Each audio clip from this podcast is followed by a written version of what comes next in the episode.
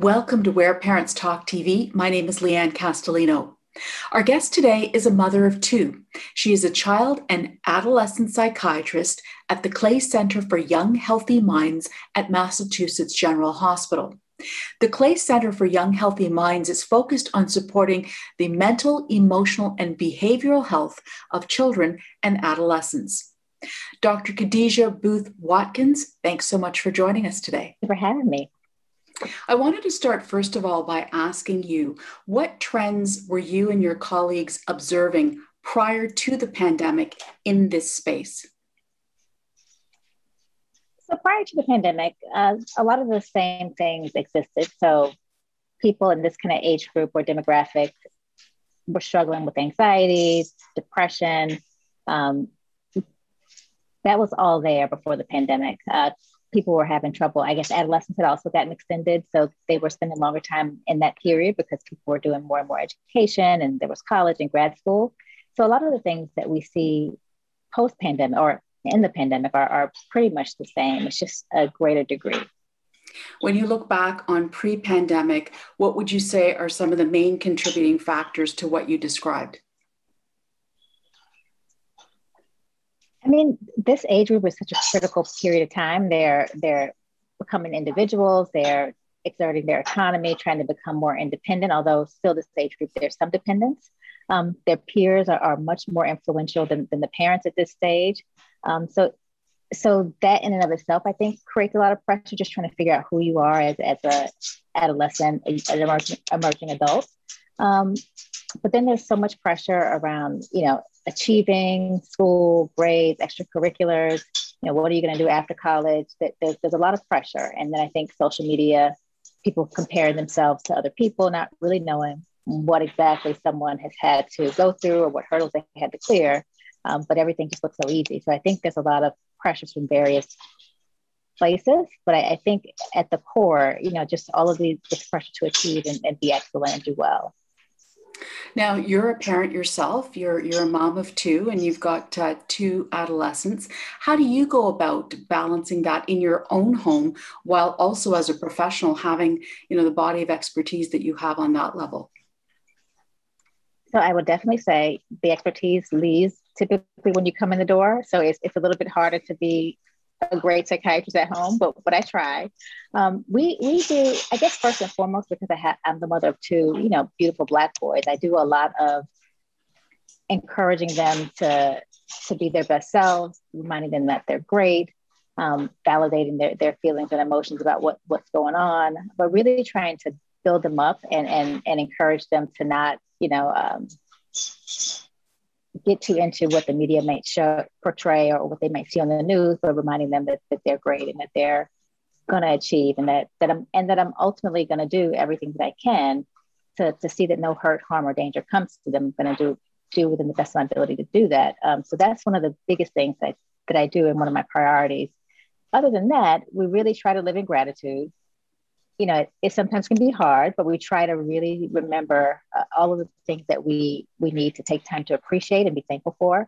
You know, at our table we have a gratitude jar, so a couple of times a week we fill out a card, we exchange it with whoever's at the table, we read um, the card that's been uh, written by someone else, trying really hard not to figure out who wrote it, um, but just to read it to share. Um, so we do that a couple of times a week.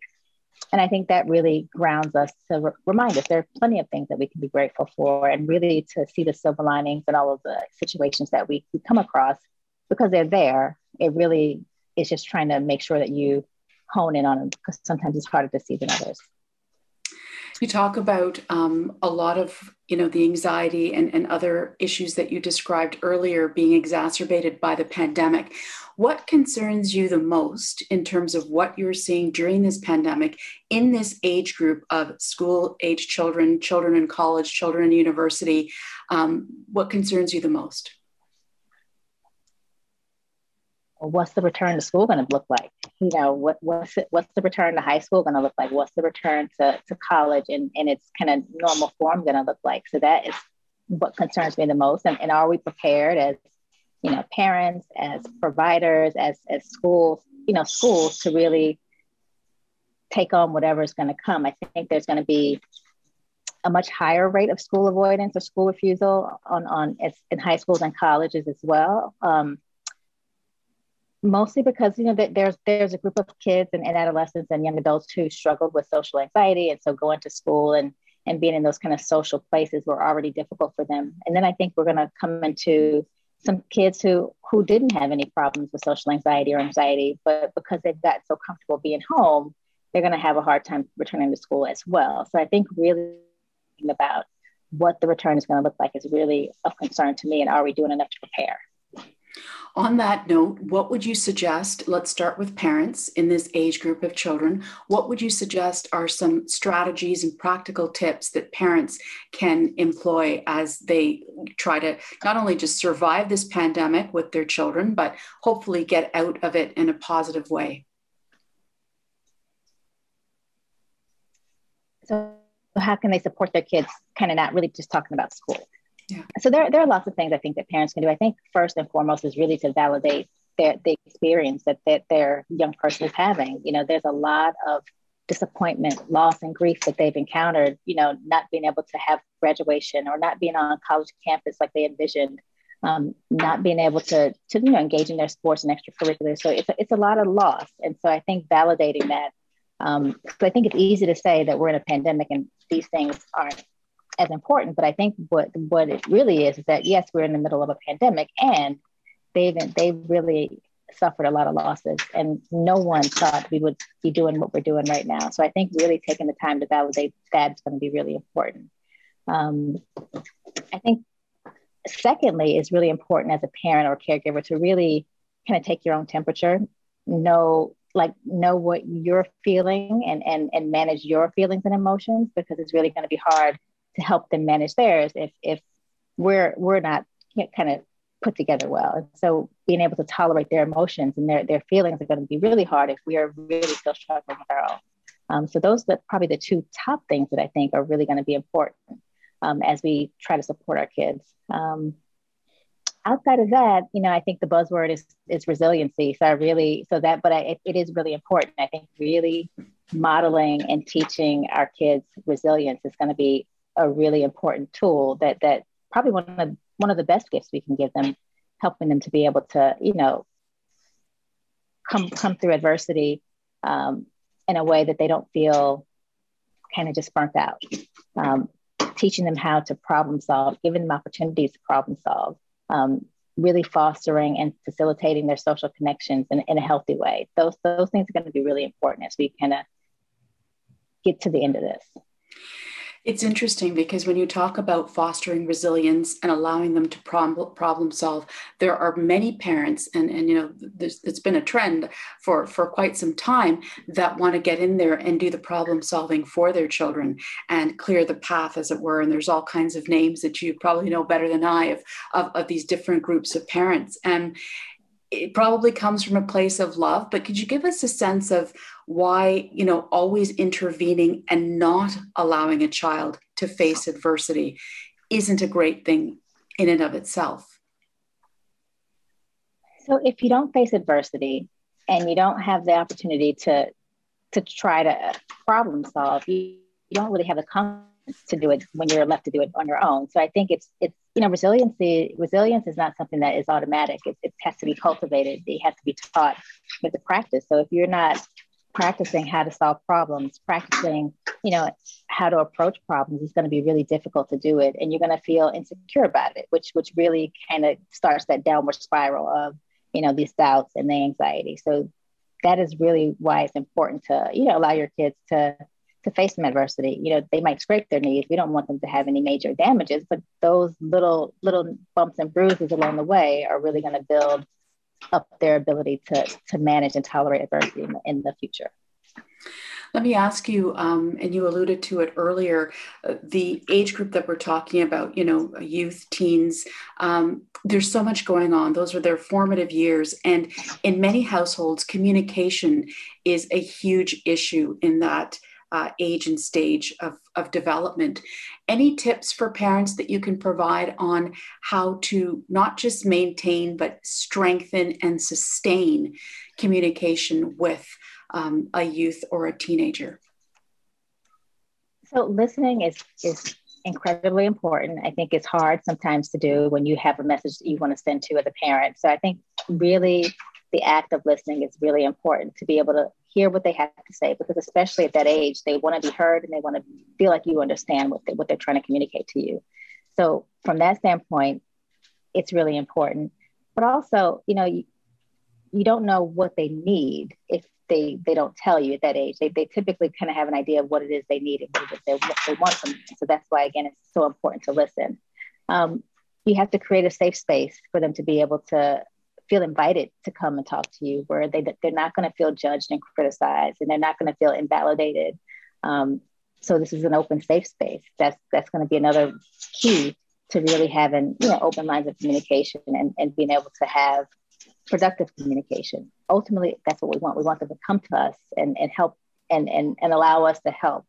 Um, what we don't want to do is shut down the communication. And i think when we are not mindful of our nonverbal cues and our and our body language really can quickly kind of shut a conversation all the way down. And then then the doors close and it's really hard to, to have them come back through that door again. Um, when when they feel comfortable coming to you you can help them problem solve and, and think through thing, things. You know as a parent i like to inject safety because you know not have to think about safety. So this is your plan. That sounds great. So what are we going to do to stay safe uh, what if you find yourself in an unsafe situation? What, what what's the plan? And I think those kinds of conversations are more collaborative, and that's what they're looking for at this age.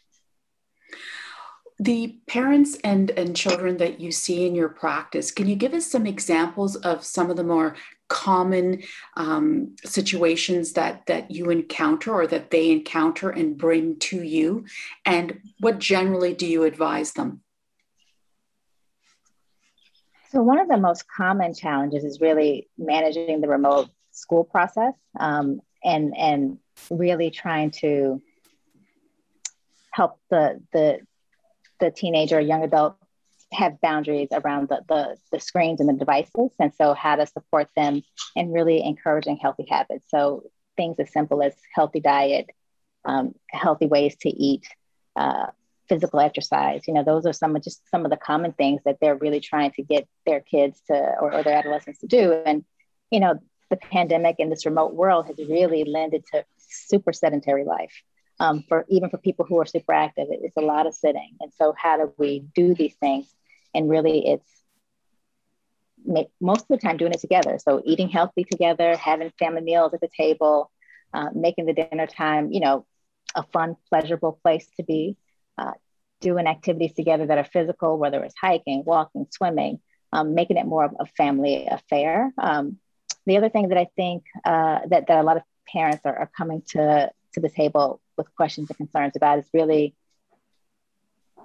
how much do I insert myself? So this is a 16, 17 year old. How much do I ins- insert myself in terms of what they're doing and how much do I just kind of give them the room? You know, they've made it this far. So, so what what should I really be doing? What's going to be helpful? Um, and then along that same lines is when the college kids have come back home, you know, unexpectedly, abruptly, they're upset about it, and now they have to live under house rules. So how do you balance, you know, house rules and just a month ago, we trusted you to be at school on your own to go and come as you please, and no one knows what time you came home. But now that you're home, we expect you to live under these house rules. So finding that balance has really created a lot, a lot of conflict between parents um, and, and those young adults. And what do you advise in that case? Again, I think it's, it's a collaborative process, you know, really sitting down and thinking about what battles are worth fighting, you know, what things are really important to you as a home and, and your and your values and what things are you willing to give on. Remind, remembering that this is a tough thing for them to do as well, to come back home when they had hoped to be with their friends. You know, this is again the time where peers and connections are super important. Um, so remembering that and, where can you guys find the balance and where can you negotiate? So even if it's curfew, where no one's going anywhere, but for instance, if we're talking about curfew, you know, if your curfew is 12 and they want to be two, like how do you kind of come to a middle and, and come to a place of compromise? Can you tell us, um, from the point of view of some of the young people that you deal with, uh, what would you say to them in just in general terms about, um, you know, how to deal with their parents during these very difficult years of development or challenging years, let's say, um, in terms of how they can better uh, enhance, improve their relationship uh, with their parents?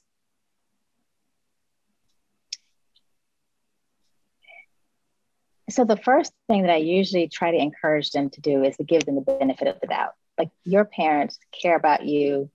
Parents, you know, 99.8% of the time want what's best and want to help you. So give them the benefit of the doubt that they're coming from a place of, you know, love and kindness and wanting what's best for you. That usually will allow you to stop and think before you respond, you know, out of anger or frustration that they're coming from a place of kindness. So, so your response is probably going to be a little bit more tempered. Um, and it again allows for a much more productive and pleasurable conversation. People aren't yelling and screaming and accusing, and no one is listening because they just want to prove their point. Um, in addition to that, I think another strategy that I that I really encourage them to do is take a take a moment before you respond or before you come to them with with a with a complaint think about what it is you want to say. Uh, think about how mad or how frustrated or how angry you are, and it's a good time to have a conversation. And that's similar advice I give to parents. This is a good time to have a conversation. If everyone's upset, it's probably not a good time. Um, those, I think, are the two biggest things that I think really turn the, the tables in terms of having conversations be productive um, and inviting, even. Um, if I think that every time I come to you is going to be an argument, I'm probably going to avoid those conversations. Definitely. Uh, for those in our audience who might not be aware of the Clay Center for Young Healthy Minds, can you tell us a bit about uh, what the center is all about and what do you what do you do in terms of the mandate? So, so we're essentially a vehicle to deliver education to the to caregivers.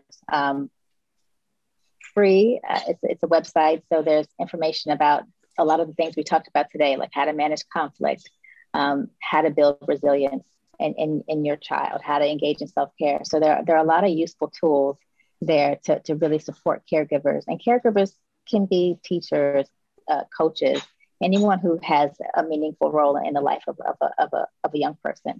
Um, and, and the goal really is to educate and, and decrease stigma. Um, show people that, you know, mental health is a vital part of health.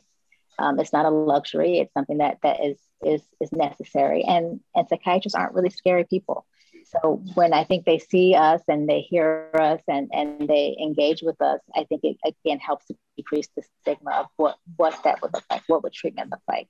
What does a psychiatrist look like? Everyone has their ideas and their fantasies, which, you know, to be able to see it in, in real time, I think is really helpful for a lot of people. Any final thoughts on how parents can go about navigating this uh, challenging time during the pandemic and even beyond that uh, with respect to supporting their children, um, you know, who might be experiencing stress, anxiety, all the things that we've mentioned in this interview. Any final thoughts on, on tips for them? I mean, I, I, think just to remember that we're all struggling, you know, and, and you're not in this alone. There, there are resources to, to support you as a caregiver. Um, and, and with that, try to find those silver linings and have fun. Find time to deliberately have fun and pleasurable, you know, engagement with, with your young person, whether it's again at the dinner table or whether it's carving out time for, for a movie or whatever it is. This is a time that you can really take advantage of because we're here and stuck together in this house. And I know that sounds strange to say find time to spend together, but this is deliberate time that we're going to just spend pleasurable doing a pleasurable activity. Um, so I think those two things, remember that you're not in this alone and that there are people who can help and support you and and try to try to have fun um, with with your young person.